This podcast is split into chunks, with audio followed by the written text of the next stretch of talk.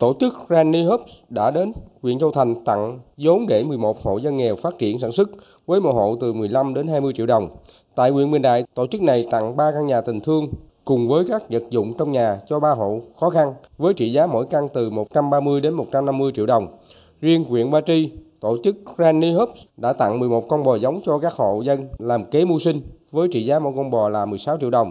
Dịp này tổ chức Granny Hub còn đến tham quan các mô hình sản xuất hiệu quả tại tỉnh Bến Tre để tiếp tục giúp vốn con giống cho các hộ dân nghèo có điều kiện vươn lên ổn định cuộc sống, cho con em đến trường học tập. Tổng kinh phí của đợt thực hiện chương trình an sinh xã hội của tổ chức Granny Hub tại Bến Tre gần 1 tỷ đồng. Ông Võ Thành Nhàn, tình nguyện viên của tổ chức Granny Hub tại Bến Tre chia sẻ. Chương trình này thật là một có tính ờ, nhân văn. Bà con nghèo không có tiền mua bán làm ăn thì mình giúp vốn giống như mình ờ, cho cho cây cần câu chứ không phải cho con cá để tạo điều kiện người ta có sinh kế, buôn bán kiếm tiền, nuôi con cái ăn học. Thì chương trình này mục đích là gì? Tương lai của các em ưu tiên giúp cho những nhà mà neo đơn là có con nhỏ, học giỏi hướng tới thì chương trình vẫn tiếp tục, nhưng mà chú đang đề nghị làm thêm một cái nữa là giúp đỡ bà con chăn nuôi nhỏ như là nuôi gà